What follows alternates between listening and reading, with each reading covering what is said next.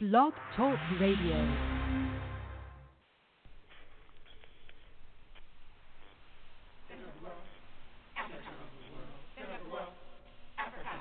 Africa at the center of the world.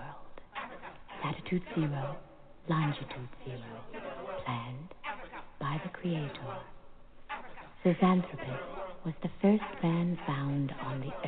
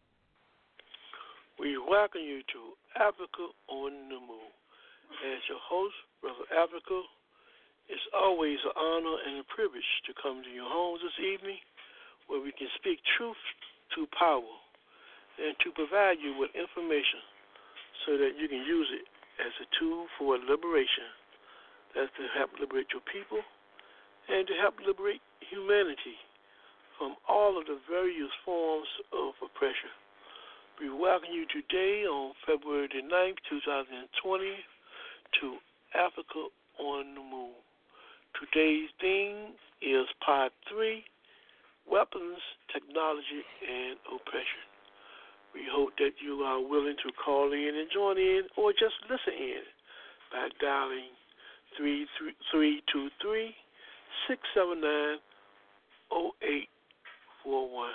Like always, we, we're going to sit in the seat, we're going to take the heat, and we're going to define it, and we're going to stand behind it. And we're going to do this by introducing our political panelists and analysts for today's program. First, we'll have with us Brother Anthony. We'd like to welcome you to Africa on the Move. Welcome, Brother Africa. Welcome, Brother Anthony. Thanks for having me, Brother Africa. Revolutionary greetings to you, the fellow panelists, and the listening audience. My name is Anthony Williams. I'm an organizer for the All African People's Revolutionary Party, GC. Objective is Pan Africanism, the total liberation and unification of Africa under scientific socialism. Following Brother Anthony, we now will bring in our Brother Moses. Brother Moses, welcome to Africa on the Move. Thank you, thank you, thank you. And thank you, Brother Africa, and greetings to everyone within the sound of my voice. Greetings to the panelists. My name is Robert Andrew Moses. I've been in this struggle for scientific socialism from the moment I was introduced to Marxism during a government class during my high school years, 1968. I call Marxism the race to cure racism. I bear witness that there's one God, Jesus, the author and finisher of my faith, and that Mao Tse-tung is his messenger for government. Fathers, help your children. And uh, I just like to say it's an international struggle, and uh, it takes an international perspective to really understand what's going on in the world. Thank you again, Brother Africa, for allowing me to be on the show. Thank you, Brother Moses, for your participation. Following Brother Moses, we now will bring in Brother Jabari and welcome him to Africa on the Move. Brother Jabari. Peace, everybody. Brother Jabari, resident researcher. Looking forward to another insightful program. Appreciate the honor and privilege to take part. And following our Brother Jabari, we now bring in Brother Maurice, and we'd like to welcome Brother Maurice to Africa on the Move. Welcome, Brother Maurice. Thank you, thank you, brother. Thank you, uh, uh, thank you for having me. I want to thank the um, colleagues on the panel for having me and revolutionary greetings. My name is Brother Maurice, uh, member of the PRSP, Pan African Revolutionary Socialist Party. Thank you for having me. Okay, to our listening audience, you know how we run this program. The first segment of the program will deal with what's going on in your world and the community, and we invite you to call in and share with us what's going on in your world and your community. During the segment, we hope to have some some um, invited guests to be on to share some special events and work style going on in that organization, our community. Following this segment, we will again come with a discussion around our theme tonight, which is part three: weapons, technology, and oppression.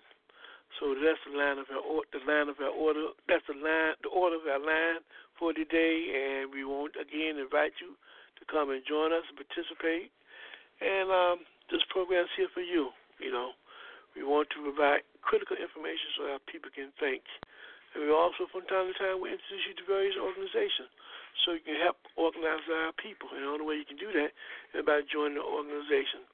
So please take advantage of this opportunity that exists as we talk about for the next couple hours issues and concerns that are affecting our people, our community, and the world.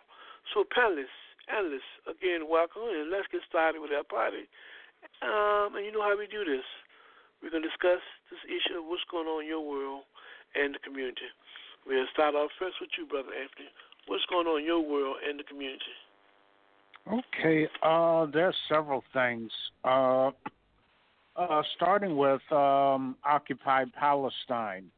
Uh, the U.S. and the Zionist state of Israel uh, brokered an agreement that would uh, that would annex uh, uh, the, all of the West Bank as uh, part of um, uh, Israel's territory, without uh, totally excluding the Palestinians, the indigenous people of that area, from the discussion. So it's an intensification of, um, you know, uh, settler colonialism in the hands of Zionism. Uh, in Libya, uh, Africans are being enslaved uh, uh, by, uh, you know, uh, by, by forces that were opposed to the to to, to the process led by Muammar Gaddafi, and um, there is a thriving market for body parts, uh, particularly kidneys, uh, going on in Libya as uh, as uh, uh, of this moment. Also in Ghana, uh, let's see, under pressure from the students and faculty, uh, the the statue of Mahatma Gandhi was removed from from the University of Ghana. Uh, for those who might not be familiar with uh, Gandhi's history, uh, he had very racist attitudes towards Africans, and uh, even though he's he was heralded as a liberator of India, he was uh, he was uh, he was anti-African uh, throughout his political life. So that's what I have present. Thank you, brother. Brother Anthony. Uh, next, we'll start with Brother Moses. Brother Moses, what's going on in your world and the community? Well, it's been an interesting period of time since we last talked. Uh, certainly can't ignore the fact that uh, Trump was impeached, exonerated, and uh, he gave his State of the Union speech during a period of time bet- just between the two, and he basically did a PR stunt. You know, he he he held up some black faces and uh and and told a bunch of lies and and and went on with his appealing to his base his his his white superiority capitalist interested base and uh anyway so we find the, also the moving I think it was great that Pal- that Pelosi tore up his speech. I, I don't know. I'm just, I just I stand with the United Front with the Demo- Democratic forces against the fascist forces, along, and I stand united with the socialist and communist forces in that United Front, and uh, and so also there's the Palestinians were not only excluded from the negotiations with the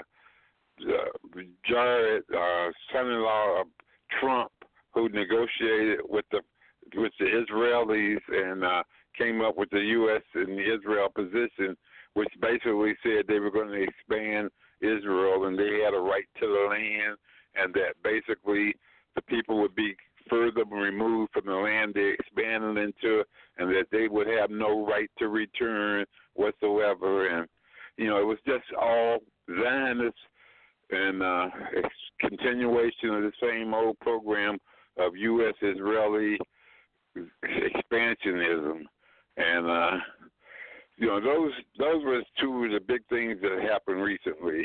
Thank you. Thank you, Brother Moses. Brother Jabari, what's going on in your world in the community?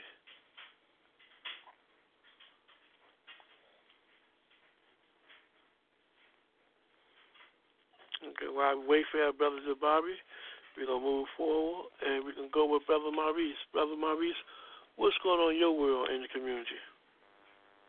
Yes, um, more locally. Uh, yesterday, I attended a candlelight vigil of a thir- uh, of a- three-year-old boy who was murdered, who was killed on the south side by a stray bullet, and I, and it, and it's con- it's related to this program because of the all of this violence. Um, at the at the during the vigil, there was people were saying that uh, we need to, you know, the same old saying at every vigil, we need to stop the violence, which we really do. We need to stop the violence, but in order to to say all these things, you get we got to understand that this stuff is going to honestly continue because when you have an economic base based off uh, capitalism, which which promotes uh, violence, sex, and money and propaganda, and and, uh, and also with the poverty conditions, all these all these um, other questions that we dealing with with a casino being built down the street from from the community where the uh, young brother was murdered at, and then we have a, a Navy Hill project, gentrification project that's taking place um, in Richmond here in Richmond. Then we have a a, a homeless tent city camp um, led by a, a, a African sister, Kathy, a black woman. They're trying to shut that down, and and then you add that in with the school to prison pipeline. Uh, all of this is produced under the economic system of capitalism. This stuff will, will continue, but it was just heartbroken and it was uh, frustrating just to see that the same rhetoric is being promoted at these candlelight vigils. And I'm not knocking it, but we need to, you know, we need to make an alternative at these vigils and look at the bigger question of the economic base. So that's what's going on in, in, in, in my world um, yesterday, and uh, and I conclude with that. Uh, we see we have Jabari. Jabari, what's going on in your world and the community? First and foremost, let me apologize because due to some technol- technological tomfoolery, somehow I got disconnected, but I'm back. Um, I recently read an article entitled Downloading Public Court Document Costs a Dime a Page. Is that legal? And the article was referencing the PACER system, which is a way that, in regards to federal court decisions, people would be able to access um, the documents that were relevant to the case in regards to federal courts. While it is ideally, you'll say it's good to have access to a resource um, like this. The question is, why would you create a resource like this that can get a lot of good information, make a commodity out of it? Because as we all know, court documents are very um, long in terms of how many pages they're composed of. So if you're talking charging ten cents a pages for these thousands upon thousands of pages, that's an easy way to make a cash grab. Because it was estimated in 2016 alone, they made some around 146 million dollars off of people accessing federal court documents on this PACER system. So one thing you got to understand as you talk about capitalism is that information is trying as much as they can, they're going to turn it into a commodity. They're not going to try to make it accessible so that people can change the conditions they're in. Mm. Okay, panelists. Panelists, we'd like to thank you for sharing some perspective on some of the things that are going on in your work community. And with our listening audience, we would like for you to call in and share your thoughts by dialing in 323-679-0841. We will continue the discussion. We'll come back and discuss some of these issues that has just been articulated from our panelists and analysts. We'll do this when we come back from our station break. You are listening to Africa on the Move.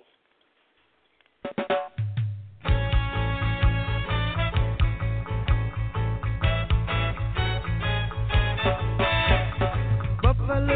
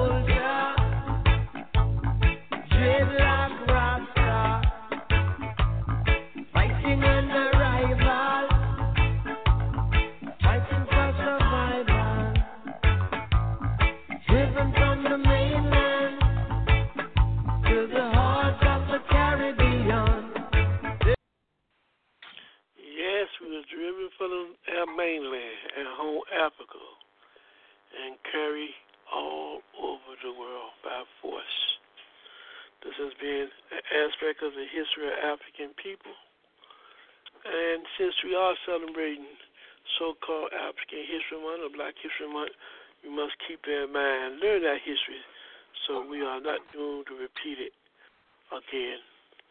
Now, as we come back to what's going on in our world community, there was some concerns and issues that were raised by Brother Anthony we'd like to talk a little bit about in the context of speaking to the Palestinians and the uh, organization and the taking of the West Bank and making it become the so-called so-called occupied state of Palestine, which some call Israel.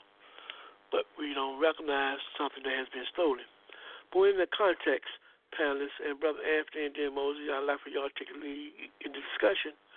When we look at this continuation of U.S. support for injustice, U.S. support for the wrong side, U.S. support for settler colonialism, and U.S. support for the oppressors, what do you see change? What would you, what kind of changes do you realize, uh, really fundamentally believe that will take place as finally as, as relates to this whole question of Palestinians having the right to their own sovereignty and acquiring their own land back? Because their struggle in that history is very similar to the realities that African people find themselves, you know, in Africa throughout the world, where land has been taken by outsiders, and we are now living under settler, settler occupation. So your response to the question settler occupation and this question of might not make it right, Brother Anthony, as it relates to this Palestinian uh, Israeli um, conflict.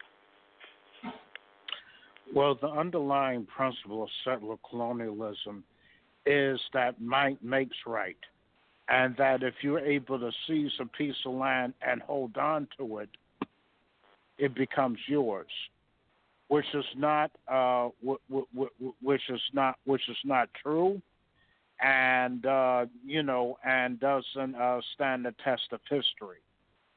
And uh, the U.S.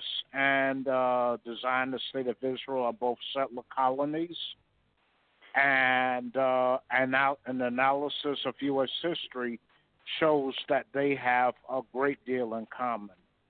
They they occupy stolen land in the interest of of uh, imperialism, and only the organized people can actually liberate that land. And uh, and as Martin Luther King Jr. said, uh, injustice anywhere is a threat to justice everywhere. So Africans will never know any justice in the world as long as there is oppression and settler colonialism, uh, you know, exists anywhere in the world. So we must, you know, unite with our Palestinian brothers to crush settler colonialism wherever it rears itself. And bear in mind that this land that uh, that we sit on belongs to the so uh, you know to the indigenous people of this hemisphere, and uh, it's because of uh, capitalism that the indigenous people of this hemisphere do not have control of their land tonight. They are struggling for it, though. Brother Moses, this question of occupation, this question of Palestinians are not being recognized as human beings, what do you think the end game would be as relates to the current trend of what's taking place in the region? Well, I think we we have to learn we have to learn lessons. Uh, um, the FARC in Colombia gave up their weapons, and they're being killed killed to this day, uh, slowly but surely. Uh, uh, nothing reactionary falls of its own accord. It has to be toppled, and so we have to organize. We we and we have to continue to organize. We can't give up and, and give in. And the Palestinians and the Palestinian organizations must uh, continue and to struggle and, and and advocate for their rights. Uh, this is we must do this. Uh, uh, the the future is bright. It's, no lie can last forever. The the people of the world, uh, many people of the world know the truth and and uh, on, on the side of the Palestinians, uh, and we must continue to to show support in whatever means we can for the Palestinian cause and understand it's their land and these Zionist military settler state, as which is just an extension of the U.S. Arm, Army and industrial military complex. Uh, it's just an extension of it, and and we have to understand that and see that the heart of the beast is here, and we got to deal with it. Uh, it's easier said than done, but we we have to we defining the problem is is a big part of solving the problem, and we have to get clear on where the who the enemy is, and that's that's uh, the U.S. government and the Israeli government are are have to have to ultimately be toppled. That's the bottom line. Thank you. You know, brothers uh, Moses and Jabari, when we look at this this, this this conflict in Palestine between the Palestinians and the Zionist forces, often the oppressor in the West will make the Palestinians as being violent people, and they often would tell them they need to be nonviolent and preach nonviolent to them. But I'm trying to figure out, as a student of history, is how do you deal with forces who only understand the philosophy of might make right, and they are the ones who are delivering the blows, and they are not the ones who taking the blows. How do you be nonviolent with a with a force that has no conscience, with a force that only violence? What do you say to that logic about the Palestinians need to be nonviolent in order to solve that problem? Brother um, to Maurice and then Brother Jabari, y'all respond to that narrative. All right, so so tonight they had a presentation uh, of a movie. Uh, at, at, I'm sorry, it was provided by the RVA Voices from the Holy Land film series, and they showed a movie titled um, Martin Luther King in Palestine. And in the movie, basically, you have Palestinians and, and Africans working, Africans from America, uh, working together on this play. And during while, working on this play, they uh, they having communication about uh, Malcolm and Martin, right? And and it was a Palestinian brother who stated that we done did we done been nonviolent for a long time, and we are losing thousands of people. Nonviolence, you can't be, and, and it got to the point of the of the movie uh, of the uh, of the um presentation the docu- documentary. The brother uh, stated that um you can't be nonviolent. He quoted Malcolm basically. You can't be nonviolent with a people who don't have no no moral heart or no you know no uh who are not who are not nonviolent. You can't be nonviolent with, with violent people. That's suicidal, basically, at the end of the day. So back to the question that you asked earlier, what what what's going to stem from this? Um, I feel like um, more of the Palestinians are going to become more uh, more revolutionary than they already are. I feel, and they and they're going to, you know, they they're going to embrace more self defense um, mechanisms because it's it's the same, it's, it's the same thing that's going on over there with breaking up Palestine. They're doing it here in black communities. They done did it in Africa. You, you understand what I'm saying? So it's it's to the point. It's to the point that, and I and I quote something else. I quote something else that uh, a Palestinian sister stated in the in the uh, in the film. She stated that maybe it's good that they're killing all these people because the more people they kill, the more the more that the world's to work, wake up and be aware of this violence and killing that's going on, and hopefully that the awareness will bring about a revolutionary uh, thinking in the people uh, in the world, and also would will lead to revolutionary action. So I feel like it's going to get to that to that it's getting to that point. Brother Jabari, what you make of this phenomenon taking place between the Palestinians regard- and yes, go ahead, Jabari. In, in regards to the question posed, we're dealing with strategy versus tactics.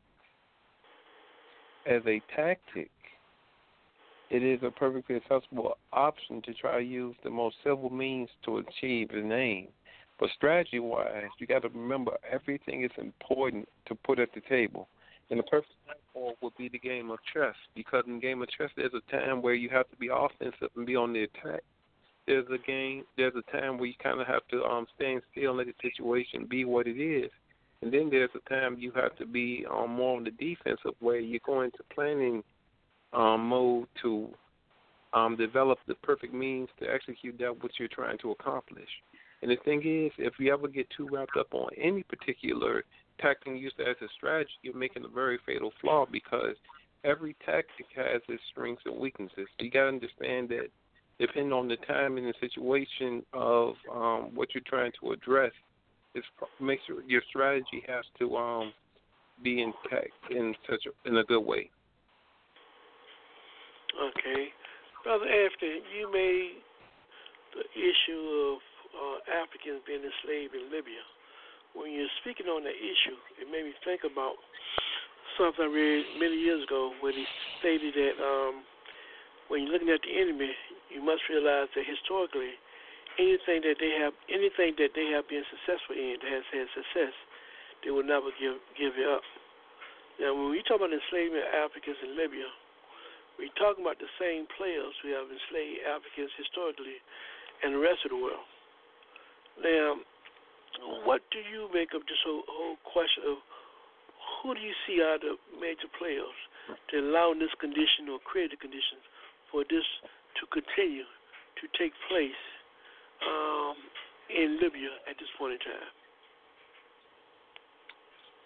Uh, primarily capitalism through the feudal forces that exist in Libya.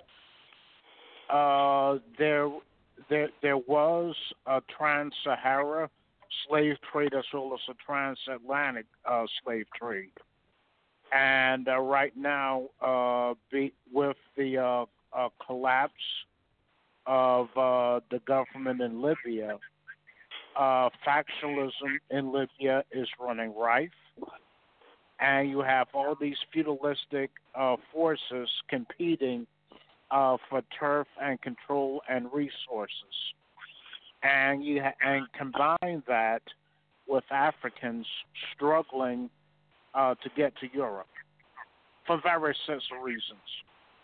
You know, uh, either fl- uh, f- fleeing war, poverty, or whatever but they're trying to get to Europe, and they and uh, and one of the major routes uh, in recent history has been through Libya, and uh, there are uh, opportunistic forces that are taking advantage of the desperate plight of uh, of the Africans in order to uh, to exploit them for their uh, uh, for their labor and for their body parts because there's a big demand for part parts with the advances in transplant technology. And so, uh, so it, uh, you know, it's a combination of things, but there's a history to it. But it's a case of the uh, anti-people uh, really taking exploit, uh, exploiting uh, the mass, the people's class.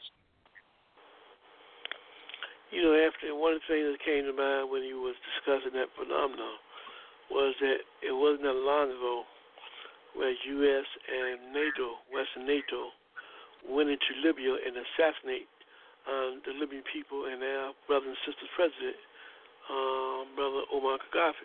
Gaddafi. And one of the things that, as a foreign secretary of uh, the U.S., Hillary Clinton, one of the things history has recorded is that she played a major role of directing the forces inside Libya, and she encourages and creates conditions where they want to do some kind of ethnic clean, cleansing, and that was to get rid of and kill all the dark-skinned Africans in Libya. So it's hard for me not to believe that when we talk about the major corporate players of, of what's taking place in Libya today, one must look at U.S. U.S. foreign policy and the role and the conditions that they are playing, because again, here you have the world knowing that this is going on, and you have the U.S. government going around saying that they are institution or government based upon democracy and being democratic, etc., which is being run by and under the so-called control of the Republican and Democratic Party. Clearly, with this happening, Africans in the United States need to take a serious look not only at the historical role of U.S. foreign policy towards Africa, but more particularly the role and the complicity of the two political parties, the Democratic and Republican Party. Panelists, your response to that, to that to that particular narrative I just laid out.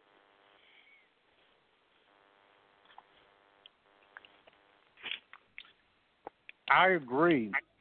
Uh, I think the problem is uh, the media sows confusion by playing up the uh, you know the alleged differences between the Republicans and Democrats. But if you look at their policy as a whole, worldwide, and inside the U.S., uh, that, that they're very similar. The difference is mainly in style. But you know, but the thing is, you got to understand is the essence is the same: the exploitation and subjugation of African people around the world.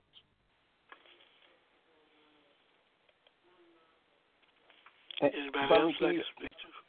Can, you ask the question well, I- again? I'm sorry. Yeah, the question, I really like the question. I'll make more of a statement. I'd just like to hear some uh, feedback to my statement. Looking at the scenario that Brother Anthony articulated earlier about Africans inside of Libya being um, assassinated, being assassinated, is that who are the major corporate behind this? See, they may make us think that the forces in Libya, within the context of Libya, are the ones who are actually killing the Africans inside of Libya. But there's a greater power and greater um, mechanism that is taking place outside of Libya that giving credence and approval to these particular behavior when it comes to the when it comes to what's going on in Libya. And I'm saying that this can't be disconnected from the history and the role that the U.S. has played in the overthrow of, of their president and the behavior and attitude that Hillary Clinton expressed openly towards African people in Libya.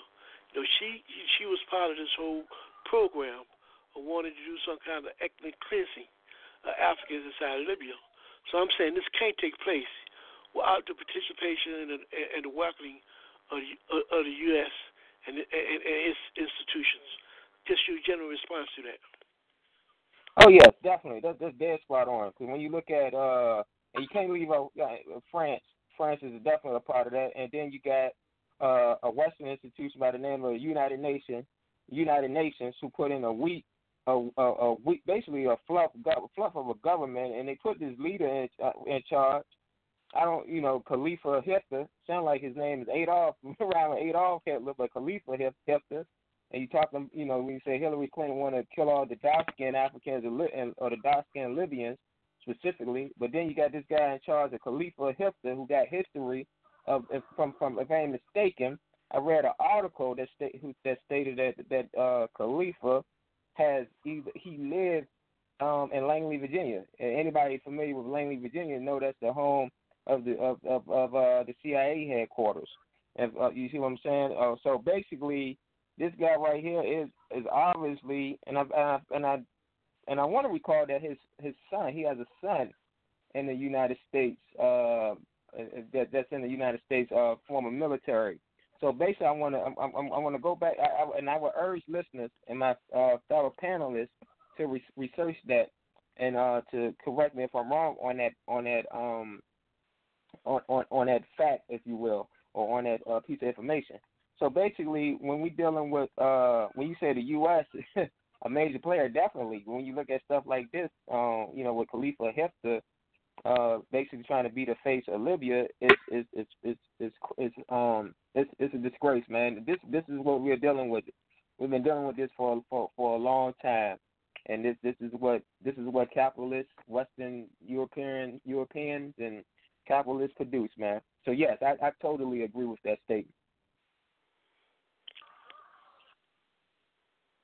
And this notion that slavery is something of the past and can't come back is a continuing reminder that freedom is something that you just don't acquire and you have it forever.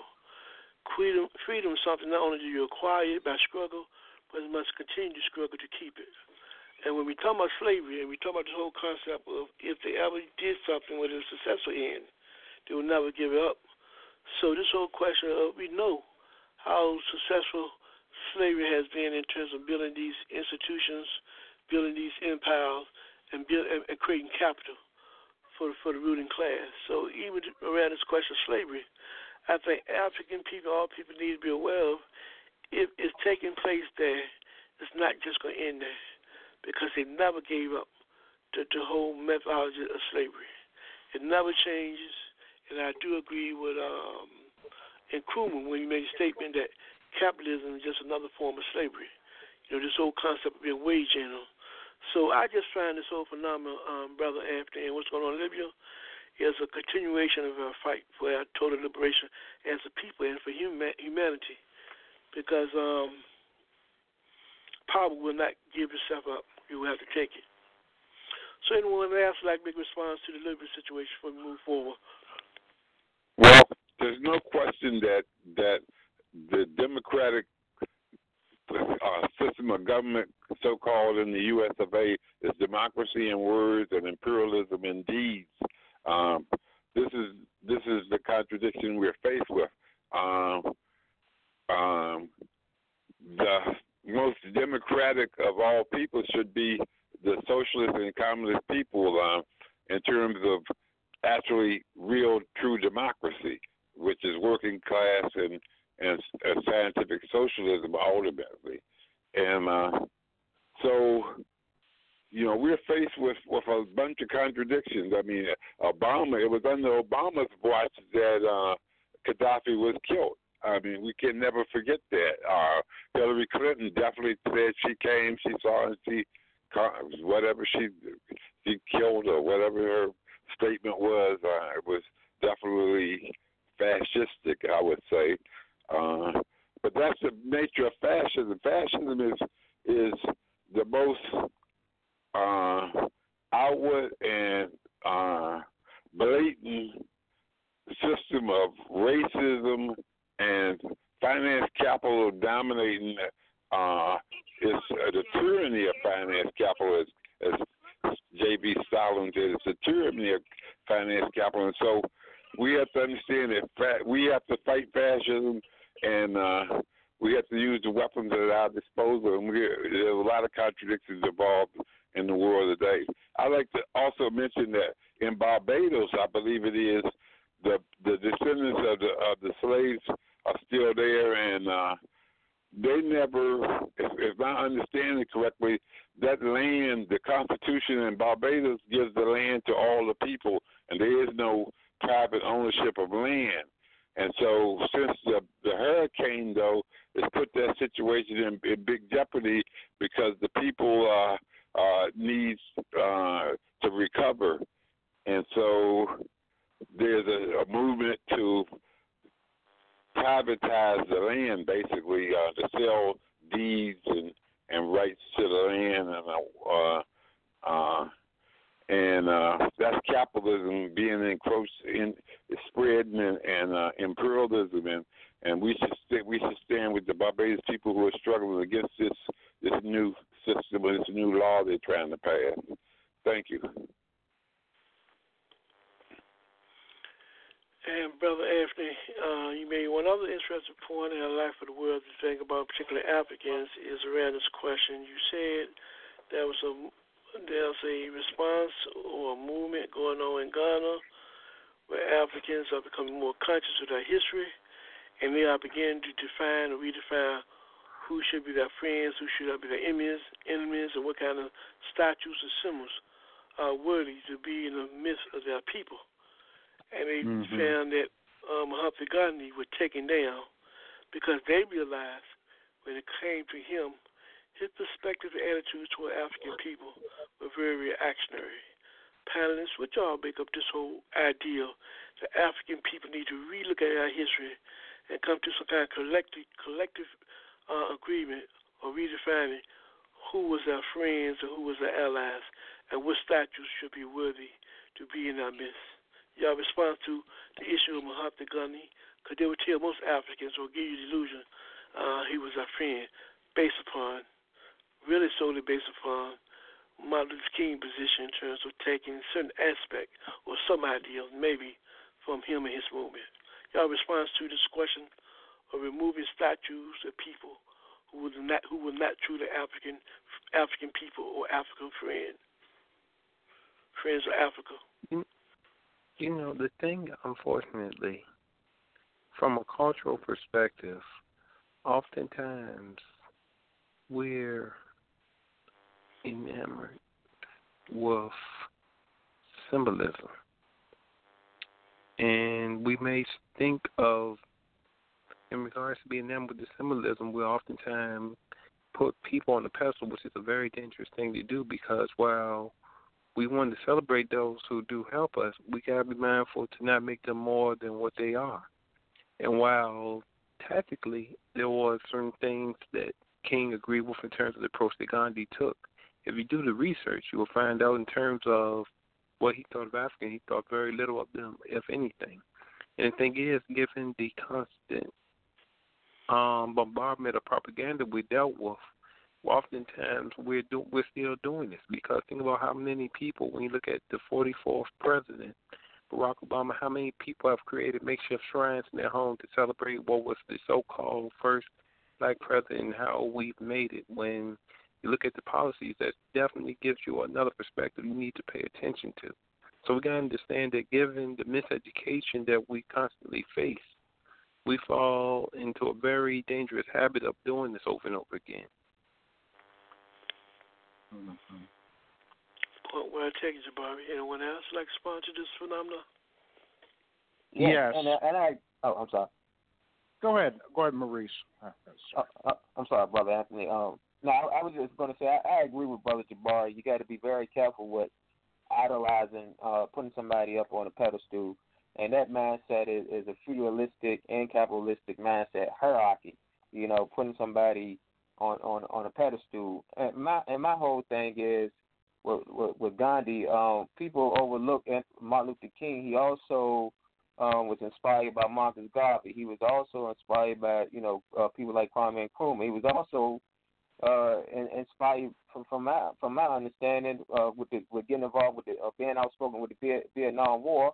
Brother Kwame Ture um, kind of lit that fire underneath him, and some other brothers that uh, uh, uh, Kwame um, Kwame Ture named. So my whole thing is we can't just look. We, we they just look at one person, Gandhi, and go build a statue. Uh, King was influenced by a lot of people, mainly mainly uh, African people. So you know when we when we when we look at that, you just can't get I'll say oh Gandhi. And I understand he took the mass approach. Uh, he, he took the great approach to uh, nonviolence, but we got to understand that MLK he was kind of towards the end of his life he was kind of second guessing himself. He stated that he he felt kind of guilty of integrating his people into a burning house with this with this uh, uh, rhetoric. So just we got to be mindful of that, I, and, and I, I would I would add that that's my contribution to that. Yeah, I would uh, I would say that a lot of people that that a lot of Africans misunderstood Gandhi, and uh, and uh, and it was the government uh, of Ghana, uh, you know, in in, in order to main that in order and as a show of friendship with India, put up the statue of Gandhi at the University of Ghana. In spite of the opposition from the faculty and students at the University of Ghana because uh, apparently there were some Africans that were aware of Gandhi's history in Africa, and uh, why and and uh, and they were questioning why, you know, we elevate uh, why we were elevating someone else other than ourselves. You know, so um, you know, so, and I think that was a a, a valid struggle and uh, and the thing about and the thing about you you have to look at the uh, at the history, not just a piece of it, not just what the media wants uh, uh, you know wants people to see. And I think and I think that's a major problem. And the thing about it though, what what King did not understand is that Gandhi used nonviolence as a tactic in the struggle uh, uh, let's see, there was a brother uh, who's a, a friend of mine that told me that uh, that the organization that Gandhi was a part of had an armed wing, and Gandhi was a soldier in the South African Army. uh, you know, before he was uh, deported to India.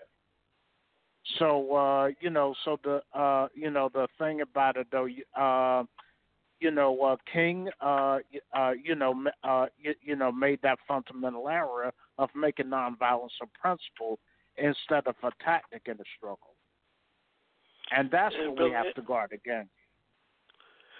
And Brother Anthony, what we're going to do right now, we're going to pause for the calls. When we come back, we'll continue discussion. We're going to bring in our sister, Impachi. Um, to give us an update on what's going on in her world, her community. And we'd always like to invite you, the listening audience, to call in and share your information on what's going on in your world and community. So we're to pause for this calls. When you come back, we're going to bring in our sister, and we will continue the discussion. You are listening to Africa on the Move.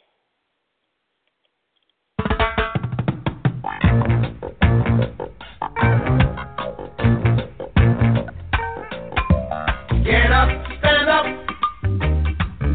stand up for your right.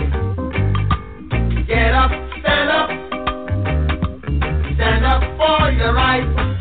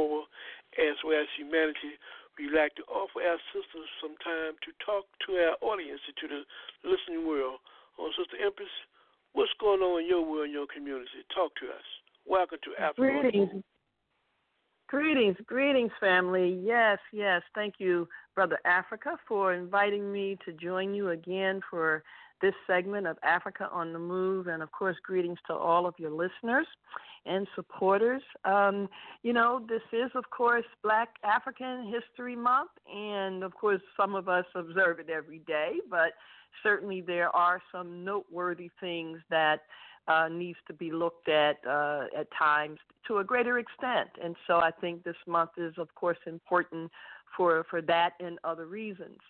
Um, as we are observing this month, needless to say, we are also preparing for next month, which of course is going to be Women's History Month. And needless to say, we are going to focus on Pan African women uh, for next month. Um, I- I'm saying that because to connect what we call the black dots, we are presently preparing to go into the United Nations next month. Um, and, and again, this will enable us to connect with our sisters that come in from various countries throughout the diaspora. Uh, because every year the United Nations have sessions that they call uh, the CWS, uh, I'm sorry, the CSW.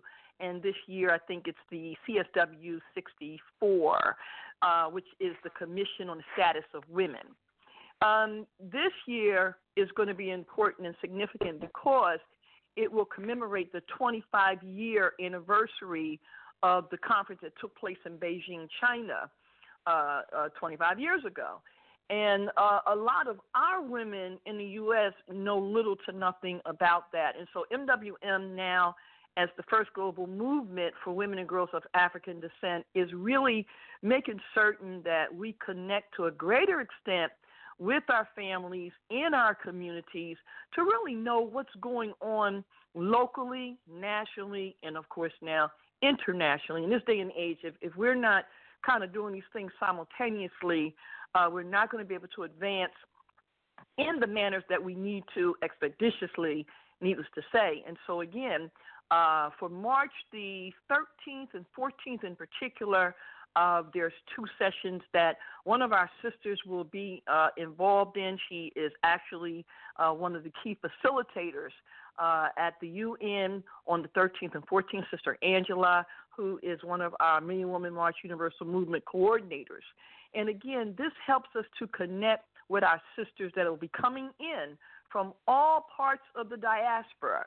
And so it allows us to really kind of uh, exchange information, to build greater sisterhood, but also now to see how we can, in fact, connect some of these programs and these other initiatives that we really need to do. Um, while other people are focusing on Africa, the question has to be what now are we doing to focus on Africa? And, and specifically for me, what are our women doing here in the U.S. to focus on our motherland? Well, we have an answer to that.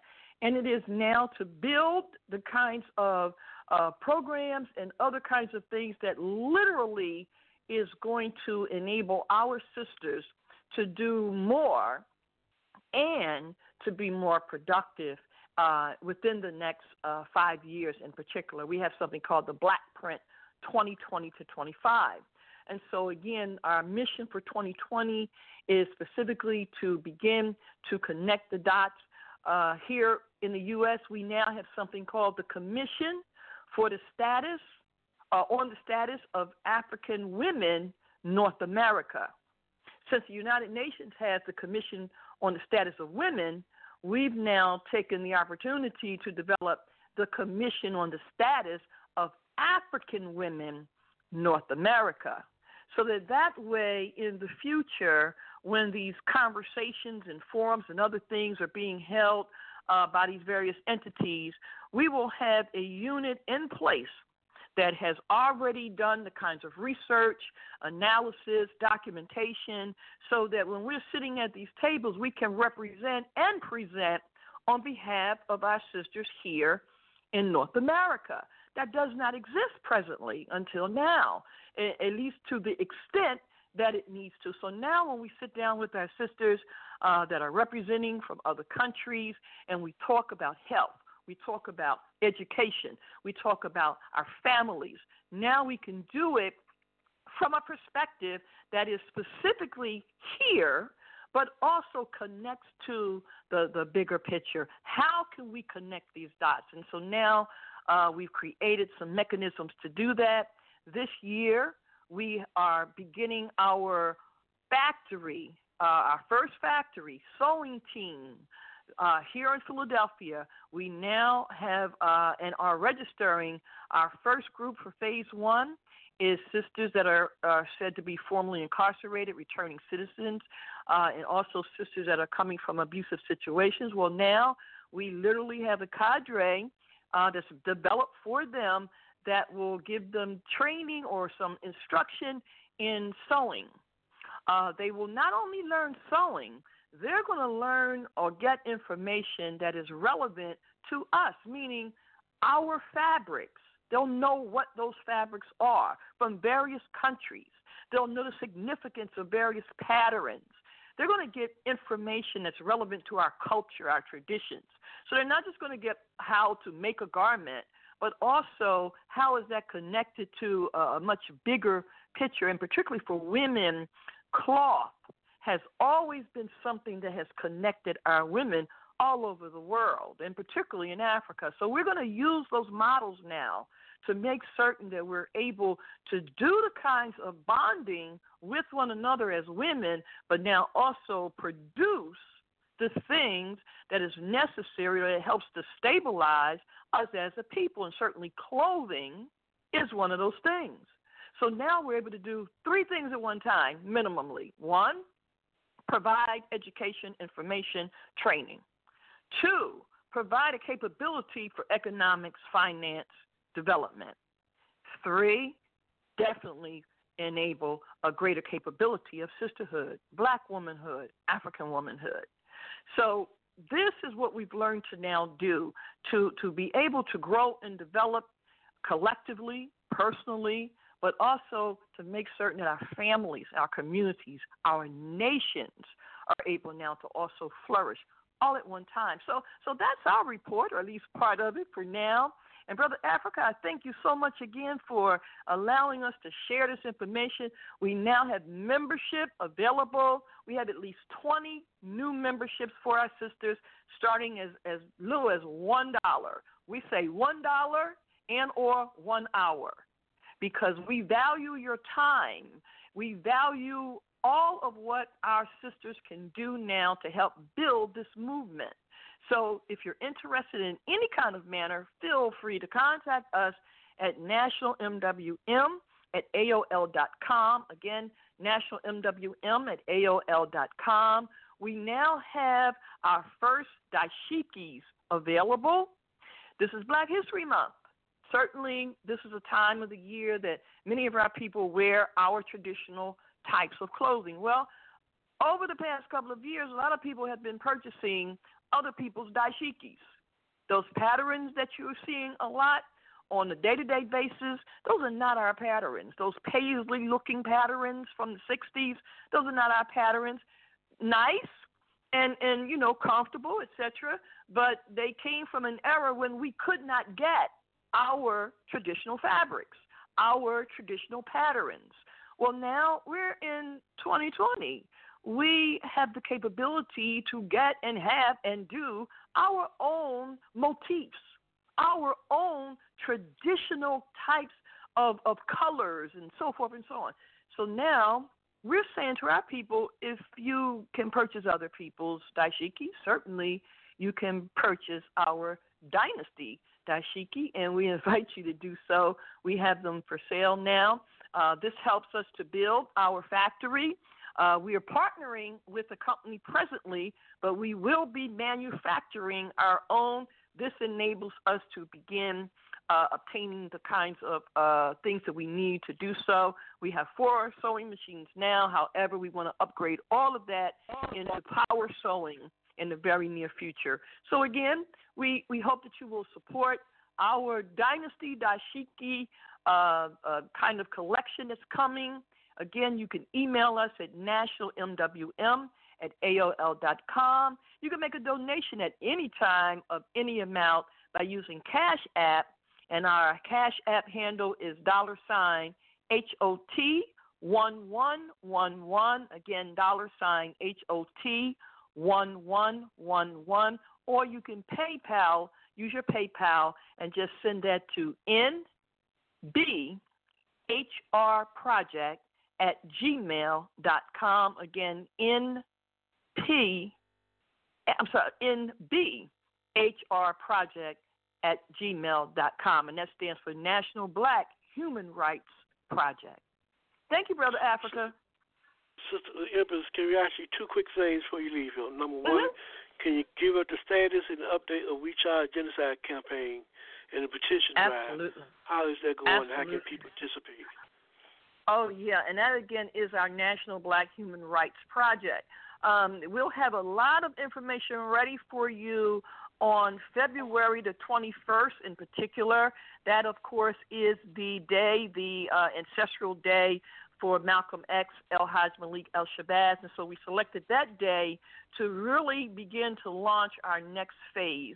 Uh, for those that do not know, the We Charge Genocide 21 is, is what we feel uh, a major step forward in really bringing, again, connecting those black dots of Mother Callie House, Queen Mother Moore, Dr. Robert Brock, of course, the great Paul Robeson, William Patterson, and needless to say, Malcolm X. All of these and others brought about the, the whole idea and the focus of not just civil rights, but human rights, and also reparations, reparatory justice, restitution, etc.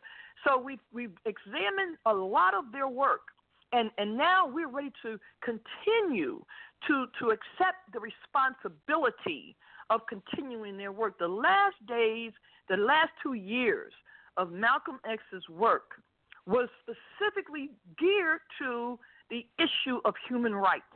Him going to Africa, meeting with heads of state, etc. So we've researched that and literally have some of the paperwork uh, relevant to that. We we want our people to know and to see some of the work that our people have done over the years in that area, and we be prepared to continue that work. So September will be in Washington D.C. We're hoping to meet at Howard. Uh, primarily because of its historical significance. We know that, of course, Baba Kwame Ture did a lot of work at Howard. Uh, uh, but if we can't get Howard, because you know a lot of these colleges sound good today, but we all know how they oftentimes are now operating. But at any rate, we plan to meet uh, at Howard hopefully in September for our Black Human Rights Summit slash Indaba, and at that time there's going to be a mass assembly. The mass assembly is our first step of what we call the declaration, where this past year, 2019, observed the 400 year commemoration of the first recorded Africans being brought into uh, English America for what we know now as the uh, start of the peculiar institution, i.e., uh, transatlantic slave trade. And so last year, 2019, many people observed it, some commemorated in it, and some even had the audacity to use the terminology of celebration. Um, you know, what can we say? But what we can say and do is this what is our response to 400 years? And our response is we charge genocide. And, and not like Paul Robeson and William Patterson, who were incredible in 1951, taking that petition to the United Nations and to Paris. Their petition focused, for the most part, on the brutalization, the hangings, the murders, etc., of our people throughout the, the U.S., and they documented that. I mean, incredibly, in 1951 with uh, n- no internet, etc. So now we're saying we charge genocide 21 because we're in the 21st century. And it's not just police and governmental terrorism. It is inferior education. It is, of course, environmental racism. Right now in Flint, they still do not have drinkable water. They not only can't drink it, they can't bathe in it, they can't cook, none of that. You have other cities that are now going through that. So, again, we're not just talking about the blatant racism, the blatant uh, attempt of global supremacy in our communities.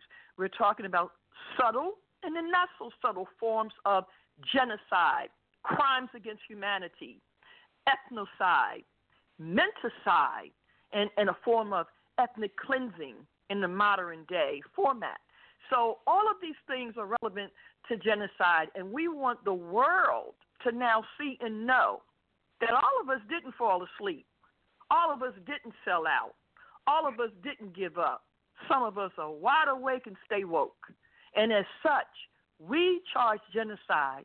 And as such, we are now in the process of obtaining our first million signatures that will take to the United Nations on or around December 10th, which is International Human Rights Day, to begin to again appeal to the African Union and the rest of the United Nations in regards to supporting, in whatever way possible, our position of getting, obtaining justice in every way possible.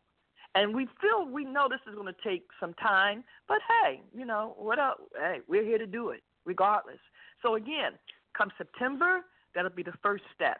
And again, we're hoping that our brothers and sisters will support this campaign. There's many ways. Set up a forum in your community, participate in a telephone conference call, help us with our publications, some are, brochures, some are flyers that helps our people to know that we're coming from civil rights to human rights, from march to movement, and definitely from a chump era to victory.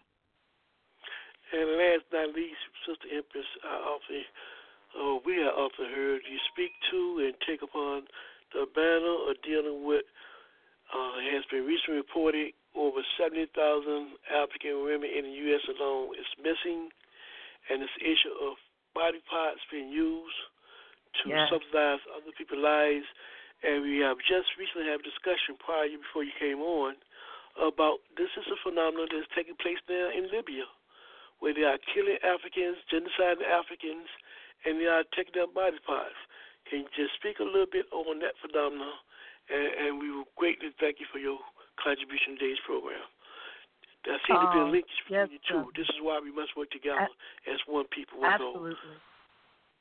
Absolutely. Um, you know, it, it's it's very very important, as you said. We must connect, and we must begin to to really understand the dynamics of what we're dealing with. Uh, I spoke to Sister Janine Africa yesterday, and of course, for those that do not know, uh, she and Sister Janet were released uh, a few months ago after over 40 years of incarceration. Uh, they are part of the, the Move Nine, and, and of course, all of the Move family members are now home. But I spoke with Sister Janine yesterday, and it just so happened I mentioned to her that a, a white female here in Pennsylvania uh, in January has become the second, what they call the second successful uterus transplant. Now, uh, we're sure that they've done many of these, but now they're ready to come out with it. Uh, what we mean by successful, what they mean by successful, is that uh, this female literally had a child after undergoing a uterus transplant. Um, the thing is, uh, several years ago, there was a big kind of uh, thing over uh, young brothers missing in Atlanta. And of course, there was a lot of con- so called conspiracy theories about that. Interestingly enough, uh, they're talking about reopening some of that. And what I forgot until recently is that no one was ever found or charged or anything in any of those murders of those young brothers. Uh, the person that they did arrest was charged with two murders of two men, not children or not anyone under 18. I found that very interesting that, that somehow that got past us. The point is now to fast forward, because I always look at how they do a trial run on things and they see what people's responses are going to be.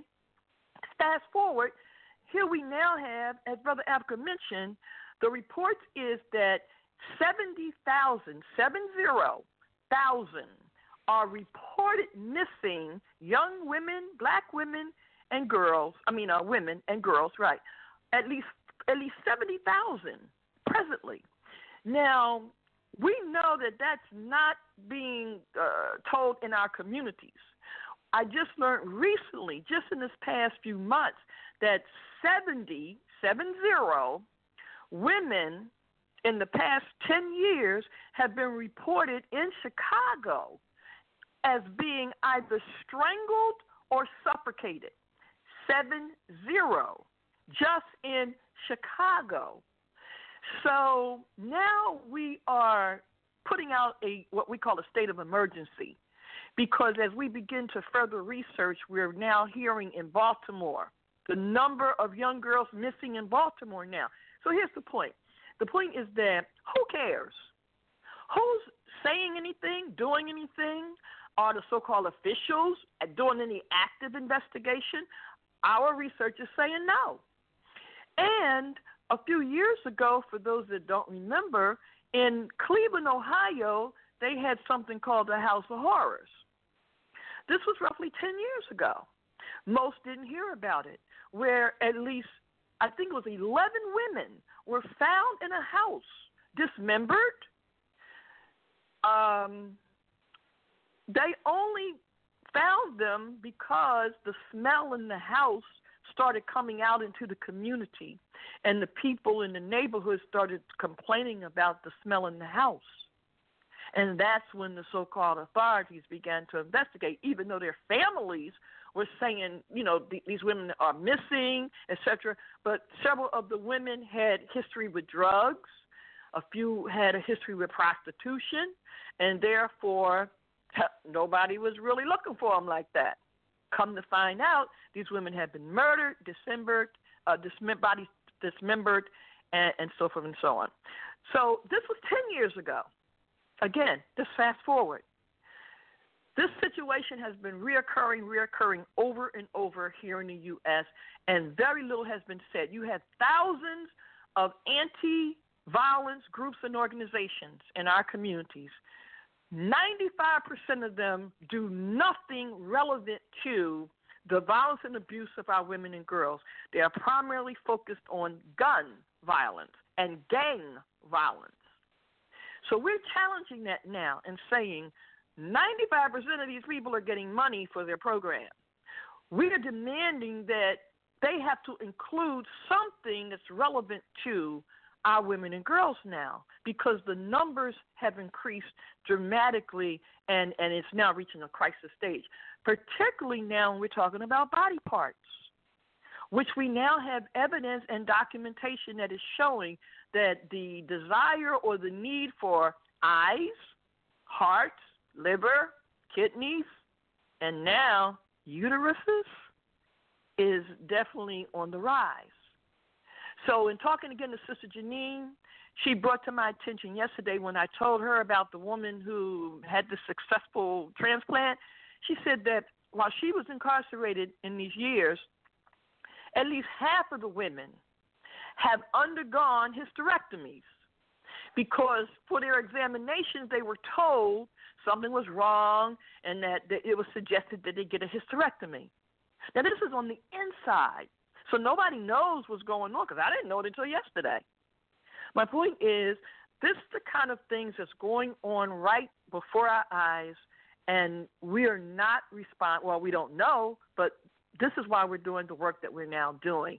So MWM has created both the uh, National Black Women's Defense and Justice League, as well as something that we call Degrees of Captivity and Freedom so that we can connect directly with our women that are incarcerated, begin to build with them, and also prepare for when they come out. And that's why, again, we have this sewing circle so that when these women come out, they can come to us and not just to a halfway house or some reentry program that is only going to reprogram them and then possibly even encourage them to deal with a form of recidivism. Okay, Sister Empress, again, how can they contact you and your organization? And we'd like to thank you for sharing with us on what's going on in your world community and the work that you and your organization is doing. Again, how can they contact you? By all means, family, please feel free to do so. We are readily available. Uh, we do a lot of communications ongoing, uh, but our email addresses are national, spelled out, N A T I O N A L M W M at AOL dot com.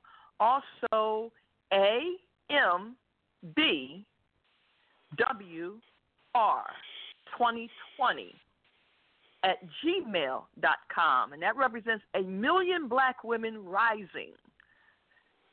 2020, but just use the uh, the, the, the letters A M B W R 2020 at gmail.com. And you can also call us by way of telephone, area code 267 636 3802. We'd be more than happy to hear from you. If you have a report of, of anything relevant to what we've talked about, we welcome your report. If you have an article, send it to us. We, we love to get information. This is very important uh, wherever you're at. If you hear anything about a young uh, sister or a black woman or anything that's relevant in our community, send it to us. We, we appreciate all of the information so that we can help our people to be more informed. And our listening audience can listen to your radio program on Saturday nights when and how. Yep, every Saturday night. Actually, help us with our celebration this year. We are in our 12th year. Come April, it will be 12 straight years of Speak Truth to Power information. Uh, we have never had a grant, never had corporate sponsoring. So, again, uh, we're hoping that people will now become members of New Day Resurrection and Liberation. We're getting ready to put up a YouTube channel to help facilitate uh, some some more uh, advanced kinds of uh, dialogues and information. But we are on every Saturday night at 10:30 p.m. Eastern Time uh, here on Blog Talk Radio as well. We're at www.blogtalkradio.com slash Empress Chi every Saturday night. Again, we're in our 12th year. And my sister, we'd like to thank you again for your contribution to today's program. We thank you.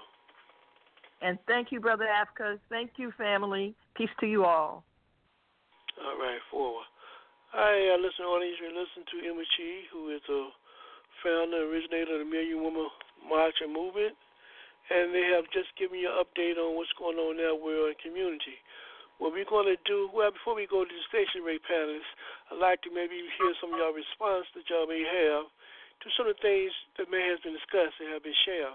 But more particularly, your brother Jabari, you, your brother Jabari, had made a point earlier on this whole question of information, how they now going to use information as a tool to make money or deny people from having access to information. For example, if you now want to download course documents and stuff, they'll be accessible, but only if you can pay for it. What do y'all make of this tactic, given what's going on today and the importance of information, panelists?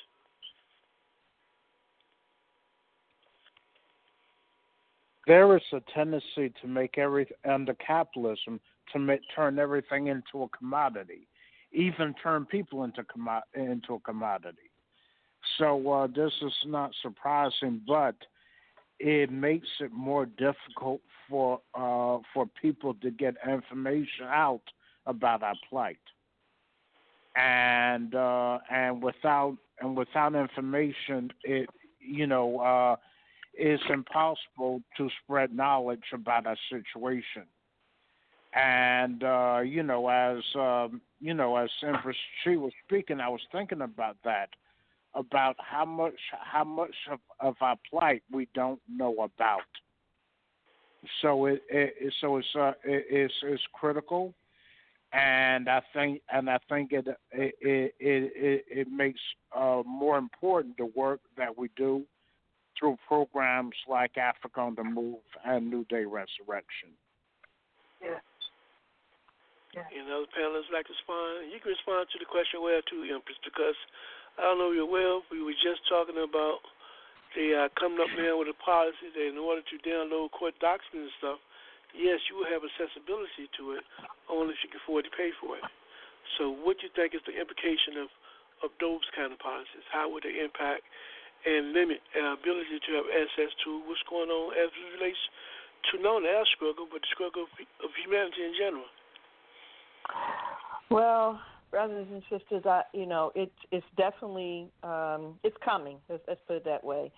Uh, we know that they're going to crack down, for lack of a better word, uh, on our capability to communicate. I mean, there's too much information readily available uh, nowadays, and there's no way that they're going to continue to allow that. A few years ago, uh, there was this whole debate and conversation about uh, internet neutrality. So that gave us our first clue. Uh, we also see the monopoly that's coming into place with Comcast uh, and also the other companies. I don't even want to say their names because I don't want to get them that kind of credence. But but the fact of it is, we're now down to roughly, or not we, but this country is now down to roughly like three major companies when it comes to telecommunications. Um, best believe they are, as we know, they're the big boys, and they're going to make folks pay. Um, it's already happening. Uh, here's the other thing to be careful about, not only in terms of the money piece, but your information. See, money is also accumulated based on how much data they have on us or people in general. So not only are we going to be paying for information, we're going to be giving them our information because more and more, whenever you go to a website or or visit whatever, they'll put down there uh, this this site has cookies, and and we, you know they want you to agree to uh, being able for them to have access and utilize your stuff. Well, right now, most of them will give you that option. But in the future, if you want to continue onto those sites, you will have to click on yes, giving them permission to use your data. The whole name of that game is to now obtain information because with information, they can then create programs, strategies, exchange this and that. So, yes, we're in a serious dilemma. In a way, I kind of like it because it's going to force us, just like this Trump situation, it's going to force us to make some moves. We are intelligent, creative, we are all of these things and above.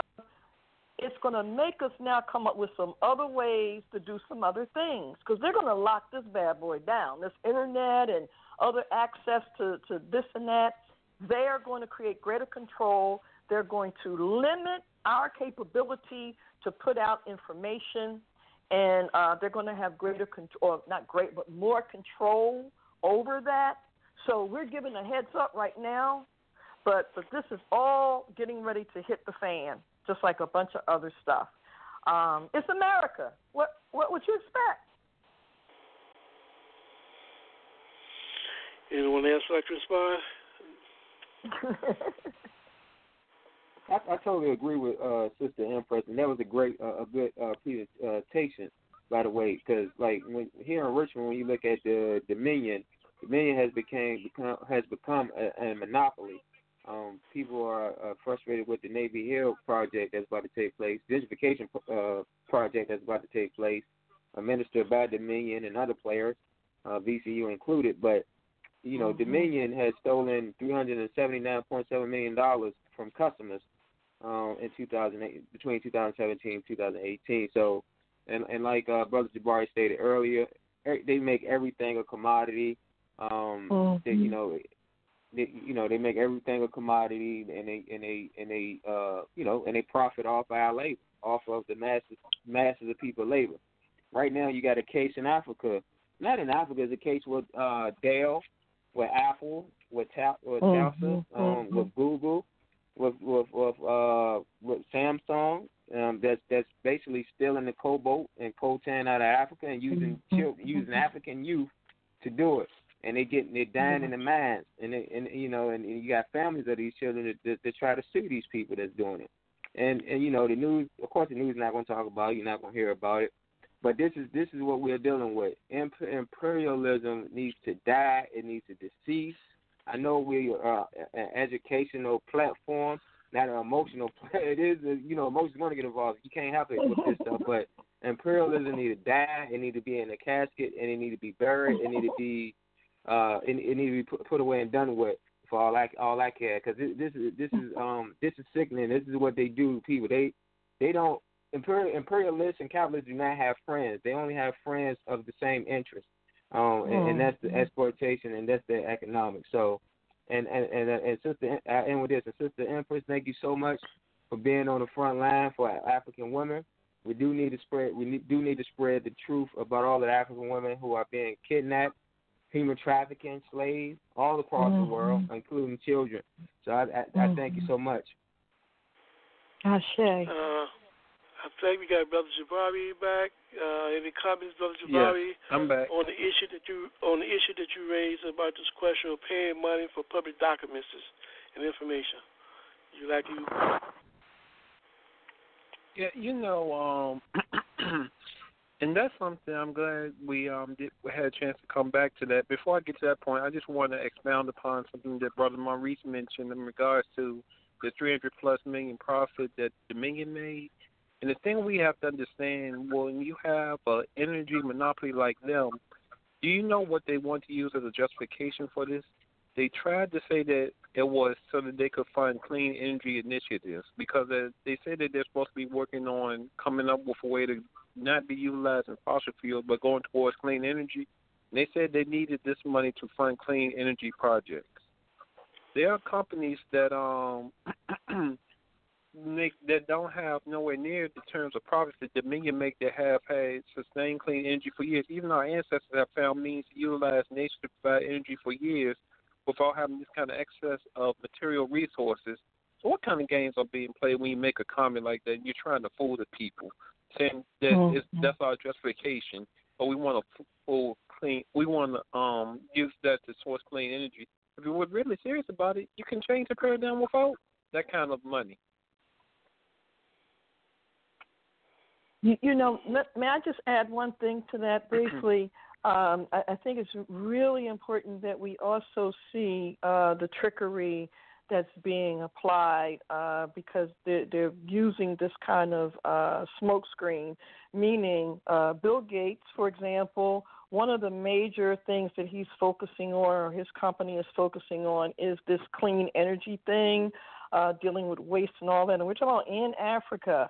And so as they're doing that on the surface, and, and I mean they're they're I mean they're spending billions to to do this stuff in Africa in terms of uh, using uh, waste to to do clean you know so-called energy. Now that looks really good on the surface for some, but but the other thing that they're also doing simultaneously is the development of those vaccinations.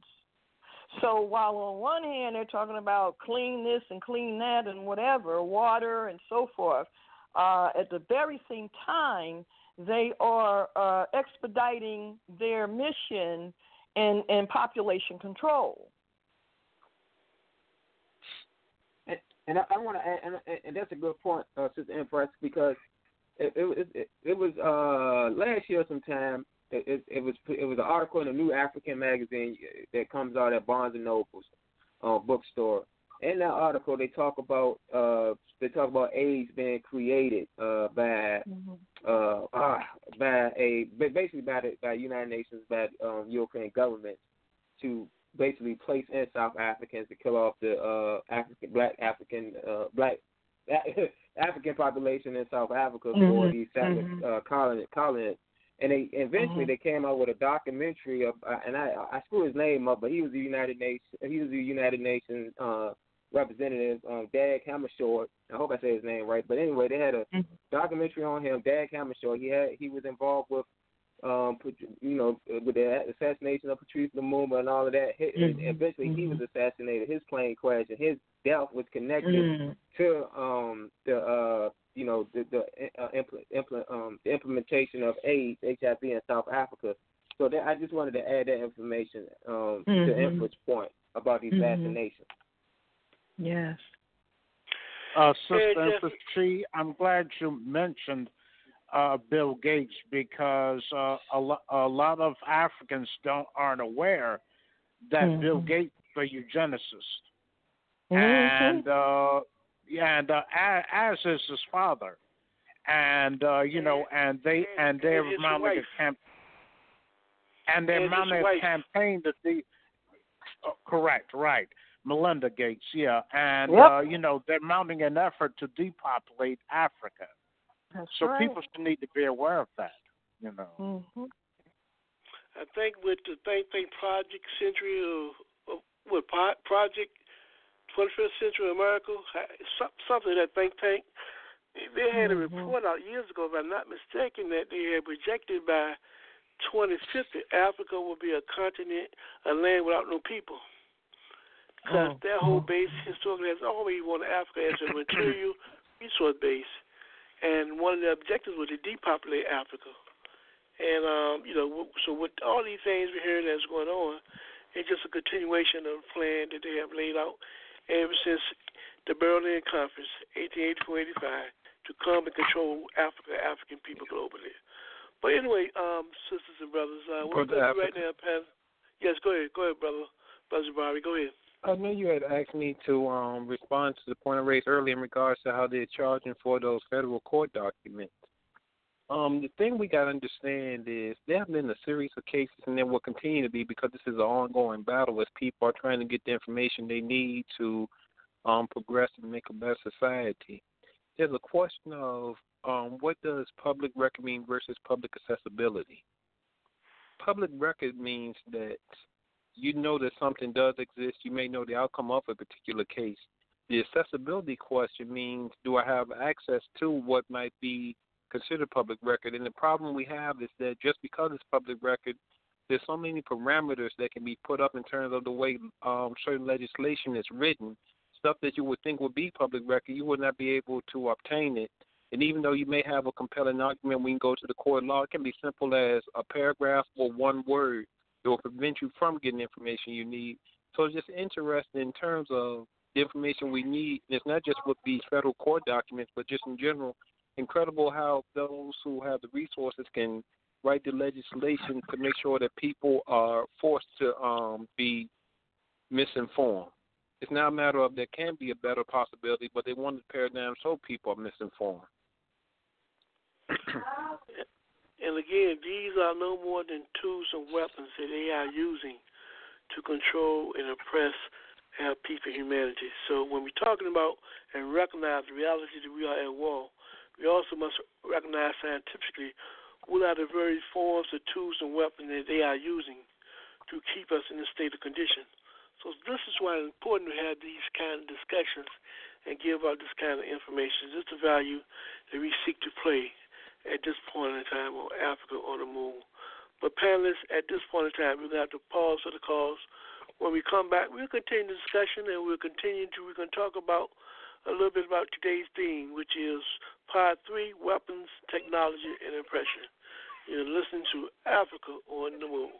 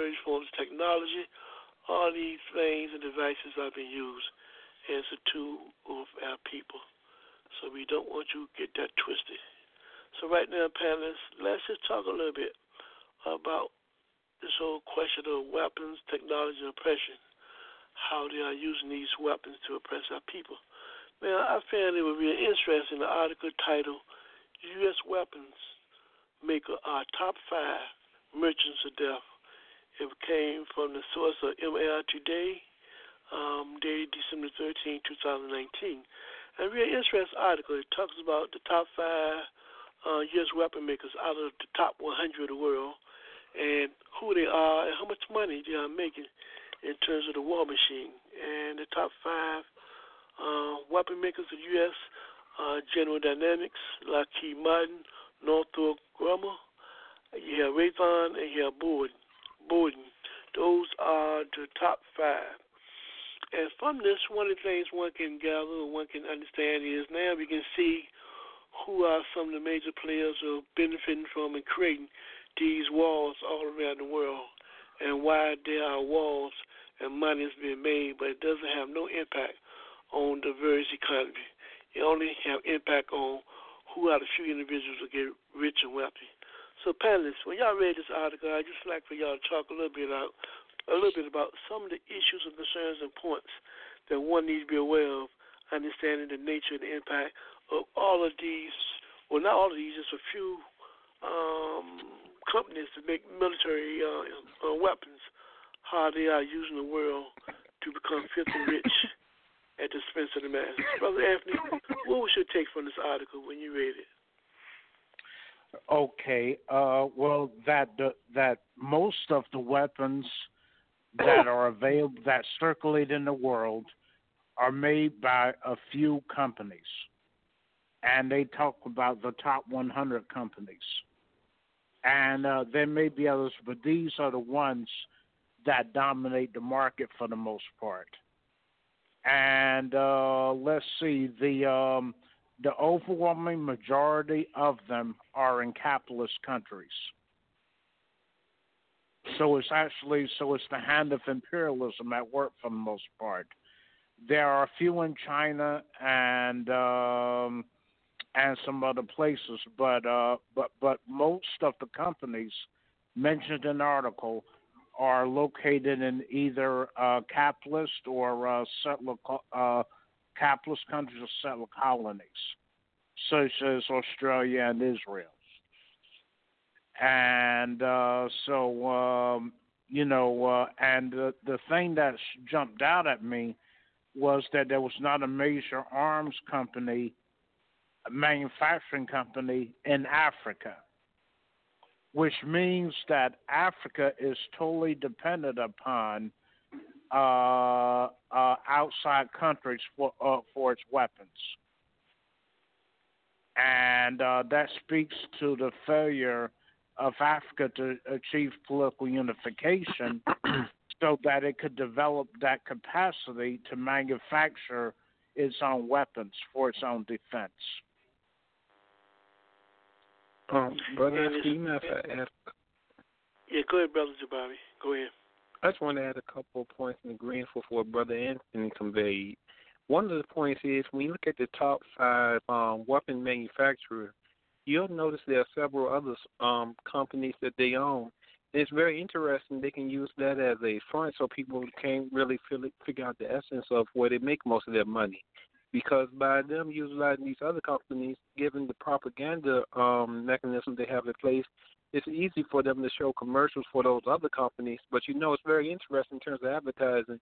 You never see these companies talked about, um, maybe with the exception of Boeing, which deals with airplanes. But for the most part, you don't see them really talked about. You may see the smaller companies they own talked about, but very interesting. Ones that do the most damage, there's very little conversation, if any, on them. and the second point I wanted to add is that the article doesn't get into it, but we cannot underestimate the um, importance of lobbying in terms of them doing what they do, because they're very keen on getting to legislatures locally, nationally, and internationally in terms of making sure that their government will pump in money that will be given to them to create their mechanism for doing what they do. So that's very important. They have the pockets of the politician because that's why so many politicians even retire to become lobbyists because of the profit that they can make. So you got to understand that's an important part of the connection too. You got to follow that money trail. Anybody else would like to share what they took from this article? Yeah, I would go, uh, brother Moses. Moses, uh, I I would go with. So I didn't want to cut him off. So basically, um, the point that I want to make out of the article is, um, first when we when we uh protest wars, we need to be protesting these um companies that that included, uh, you know, uh, just to name a few, Texas Instrument Electrics. And I and I seen this name over and over as a student in school because you uh, we utilized the calculator you know, that's made by Texas Instruments and also General Motors and these vehicles, Chrysler. These these just some of the three companies that I'm like, wow, we need, we, you know, these they they basically plan to have they have a hand in the deaths of many many people. Now on the flip side of this, you see you see that American is causing war in all of these countries, and you see all of these weapons that's being made and all of the money, a total of 420 billion dollars alone in 2018 in one year that they made together off these weapons. But on the flip side, you got old little Cuba. They they bullying and try to squash Cuba like a bug, but this is what Cuba is doing. Cuba got 8,000 doctors in Brazil, 700 in Bolivia, 382 in Ecuador. They had 400,000 Cuban healthcare workers over the course of 56 years. Since 1963, they had over a billion patient visits. So basically, when the United States and all these European countries, nations doing all this killing, Cuba is is doing all the healing in the world. But then they want to declare war on the doctors that Cuba is providing all over the world. They want to get they they want to they, they they're not only trying to um, steal some of Cuba doc, Cuban doctors, because they got some policy that I can't name off the top of my head right now, but they got a policy out that allows the United States government to take some of these doctors that that Cuba is providing. This this this is this is another example. this is another example of these of these. In the words of Huey Newton, the capitalist pigs, man. This is what they do. Yeah, I just like to allude to the point one of the points that Mari made in terms of maybe these reports can't be uh, truly reflective of real reality in terms of the money that the companies are making because they do allow companies to create, create subsidiary other companies under different names as disguise. Because you know, as of today, when you look at the growth in, in development imperialism, they are not trying to create opportunities for others to make money and to dominate the world. They are in the whole monopolistic mode of domination. So it's not that you know these few countries gonna let new countries develop. No, no, no, no. They want to dominate every aspect of the world when it comes to controlling all the resources. So in, in reality, you know, you're probably looking at less less companies that are maintaining this um, wealth to military means than what they are reporting. That's another little point of view I just want to share as we look at this particular phenomenon. Any other thoughts on this article? Yes, go ahead. Um, uh, yeah. Uh, the article mentions that uh, that some of the company uh, the companies in the U.S. merged at, or made uh, huge multi-billion-dollar acquisitions in order to position themselves to be able to bid on on future government contracts. So it, it, it fits the pattern of imperialism that uh, that uh, Lenin analyzed over a century ago in his book Imperialism, uh, the uh, the the last stage, the highest stage of cap. hmm Okay, panelists, we got a few minutes left. Let's go to our next article, which say is the article interesting. We'd like our viewing audience to take some time to read this particular article. It's titled The Hidden Military Use of 5G Technology. It was published on the 21st of December 2019 on Telesur, called The Hidden Military Use of 5G Technology. Man, you know, I think it's very important for us to understand uh, the various technologies and means that we are using and its capabilities and limitations, and how it can be applied, applied as a weapon, as a tool to be used for us or against us. Now, in this article, it talks about that this new 5G technology, the whole aspect of 5G technology, is to be an instrument used and developed solely for military use, for the military um, uh, uh, industrial complex, not for civilian industrial complex. But one thing that we are interested in this article, it talk about if you use these various forms of 5G technology, what it does is it makes the military uh, in, in industry a lot more easier to uh, monitor, control, and direct the things that you are doing because in essence it's not really based for civilian use, even though they say they can allow you to use it. But to use this, they even talk about how this technology will give uh, these companies, Western co- companies, means to do live experiment, experimentation with human beings while they're using their phone to do the kind of things that they need to do in order to continue to colonize and conquer the world. I just find that um, really interesting in terms of people need to be aware of these capabilities. I think Sister Empress made a point earlier when she was on earlier talking about this question of information and how they now are asking you that in order to see that information, they want you to allow you them to have access to your computer so they can find out and analyze what you're doing. They are doing that now. That is something that's just now. So we really need to become real conscious of not only what is out there and how to use it, but why is out there and understand its capabilities and how it can also be used against us. Panelists, what did y'all take from this article? The hidden military use of 5G technology. Brother Anthony, start us off with your analysis.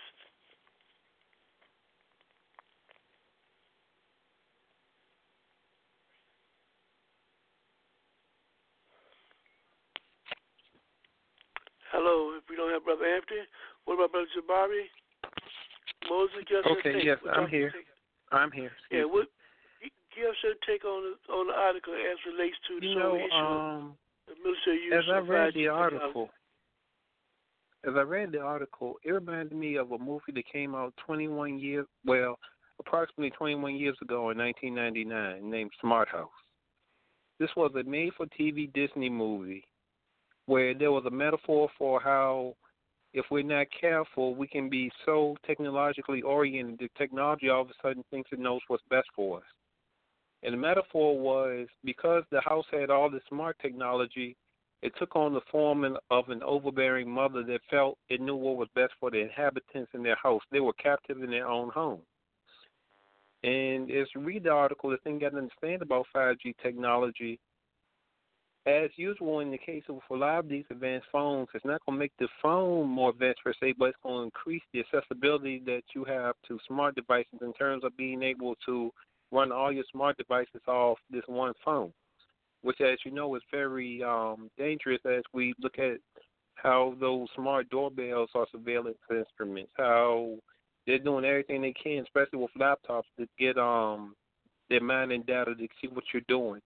So as you talk about having more access to those things that can be used to get your information, just like in this movie, they're gonna hold you captive and you have the technology um being the authority figure the likes of what nineteen eighty four mentioned. So you gotta understand when we see these things happen in fiction it's for a reason.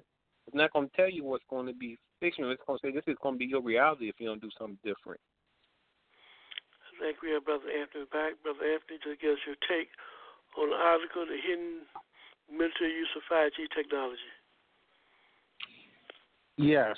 Um, my take on it is the fact that they they're using something that that's developed, you know, to enhance smartphones as um, as a military weapon. And uh, the thing is, though, their rationale is that is that was cheaper to do it that way than to do it on their own. And uh, let's see, and this does, um, you know, it's a it's a dangerous time in a sense because um, everything is being uh, weaponized, and it's a part of the intensification of uh, imperialism. Brother Maurice, Brother Moses, your take on this article?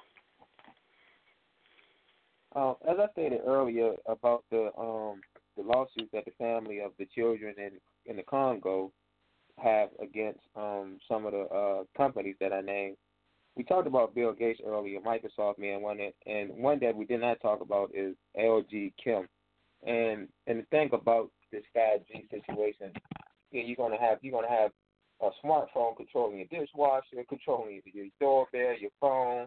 You got Alexa talking to you, all this stuff talking to you, and the iPad, kids on the iPad, you're not reading. On the flip side of that, you got kids down in, in, in the Congo mines, families down in the Congo mines, getting getting this uh, getting this minerals for cell phones, computers, iPads, video games, plastic TVs, all of this stuff, right? And I know when I was in college, uh, I, I took an IT class, and the professor stated that all technology is first tried out in the in the, in the army or in the military before it, it goes to the people. So that being said, man, it's gonna be a case of of, a movie like Will Smith called I, I Robot.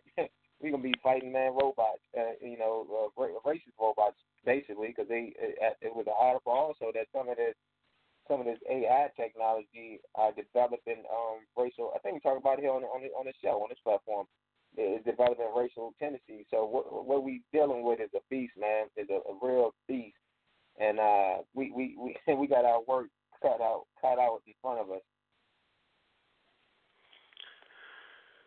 This is what go down, people. We got to figure out how we're to organize ourselves to fight against this warfare that has been declared against humanity.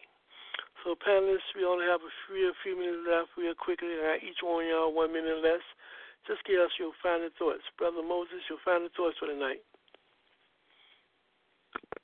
Yes, it's been an interesting show. Um, I'm glad I was able to participate. Um, I missed the the voice of uh, Brother Haki um, and his, his excellent analysis. Um, hopefully, he'll be back.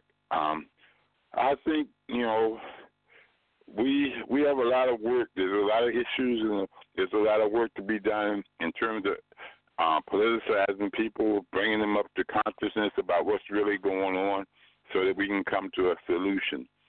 Thank you. Okay. Brother Maurice, your final thoughts for the night. I don't know how much I don't know how much we can stress it, man. We we said on every platform for the last ten or more. I know I've been tuning into this platform, man, for the last uh about ten years, man, ten ten or so years. So my my thing is you gotta we gotta organize people, African people on the show, European people who are conscious, who got the spirit of John Brown, um, uh, Rosa Luxemburg. We have to organize, man. We have to read we have to study, and um, it's to the it's to the point, man. I'm a Nkrumah's, a student of Nkrumah's. I feel like uh, Kwame Nkrumah uh, had the solution uh, um, uh, for African for the survival of African people, for the future African people. We have to we have to have a, a, a class consciousness. We have to have class warfare, man, to to get this stuff out to do away with the oppression that our people are dealing with. Thank you, Brother Maurice, for your contribution to today's program. Brother Jabari, Thank your you. final thoughts for the night. time is of the essence. At a rapid rate, all those forces which is, which are antithetical to that which is trying to create progress for everybody are constantly um, rewriting the rules and trying to extend the global influence. So we need to be organized, we need to be diligent, and we need not be disillusioned to think that everything is okay. And Brother Anthony, your final thoughts for tonight. My final thought for tonight is that our uh, uh, that uh, we are at war. Our enemy is fighting us on many fronts, so we have to become permanently organized in order to gain our freedom. And we must join an organization that's working for people's liberation. And uh, Pan Africanism is the ultimate solution to our problems. And that is the total liberation and unification of Africa under scientific socialism. And on that note, we'd like to thank all of our participants, our panelists, our call-ins, and our listening audience for allowing us to come to your home this evening to speak truth to power and to provide you with information so that you can use it as a tool for liberation to help liberate your people and all of humanity. We'd like to remind you that we must understand that we are at war, and when you fight a war, you must be conscious of the various weapons, technologies that are being used to oppress your people and humanity. Once you become conscious of these factors, you are in a better position to come up with a plan to counteract them. Until next time, just remember, let's always strive to go forward ever, backward never, and Pan Africanism is the key. It will set our African free. Brothers and sisters, join an organization that doing something to help liberate your people and humanity. Until next time, we see you, we will see you next Sunday at 7 p.m. Eastern Time. And remember, Africa is on the move. Uhuru. Uhuru.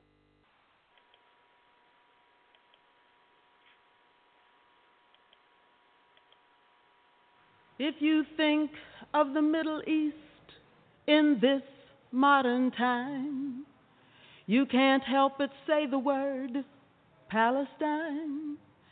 People there have lost their land, some have lost their home. They live in other countries, their freedom almost gone. Palestine needs her freedom. Palestine needs our love, needs our love. Palestine needs her freedom. Palestine needs our love.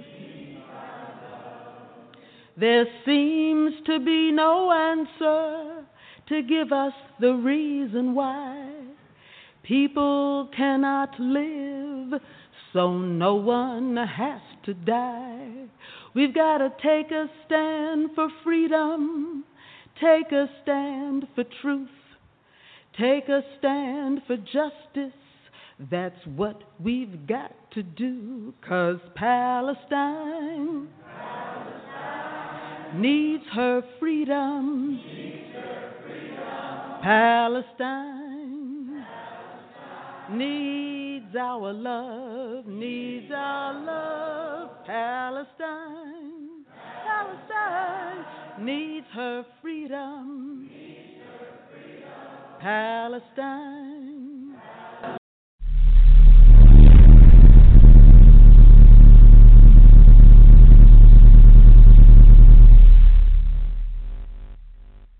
That's up. some That's his real to say. name, Lowkey. Low Key is not his real name, surprisingly enough. I'm all about peace and love. It's an important line there. I'm all about peace and love. Yeah. Okay. They're calling him a Calling terrorist. him a terrorist. Me has over a thousand military Okay, one nation in the world has over a thousand military bases. Can you guess who? It's. uh, let me give you a hint. Um, Qatar. It is not Luxembourg. It's not just Muslims that im- that oppose your imperialism. He's going to tell you who it is. Lumumba was democracy. Lumumba was democracy. Mossadegh, was democracy. Allende. Democracy, it was There you go. Okay, so so this is the rapper. All right, that's Mhm. his music. Bust a beat for me, will? All right, sure. Limbo is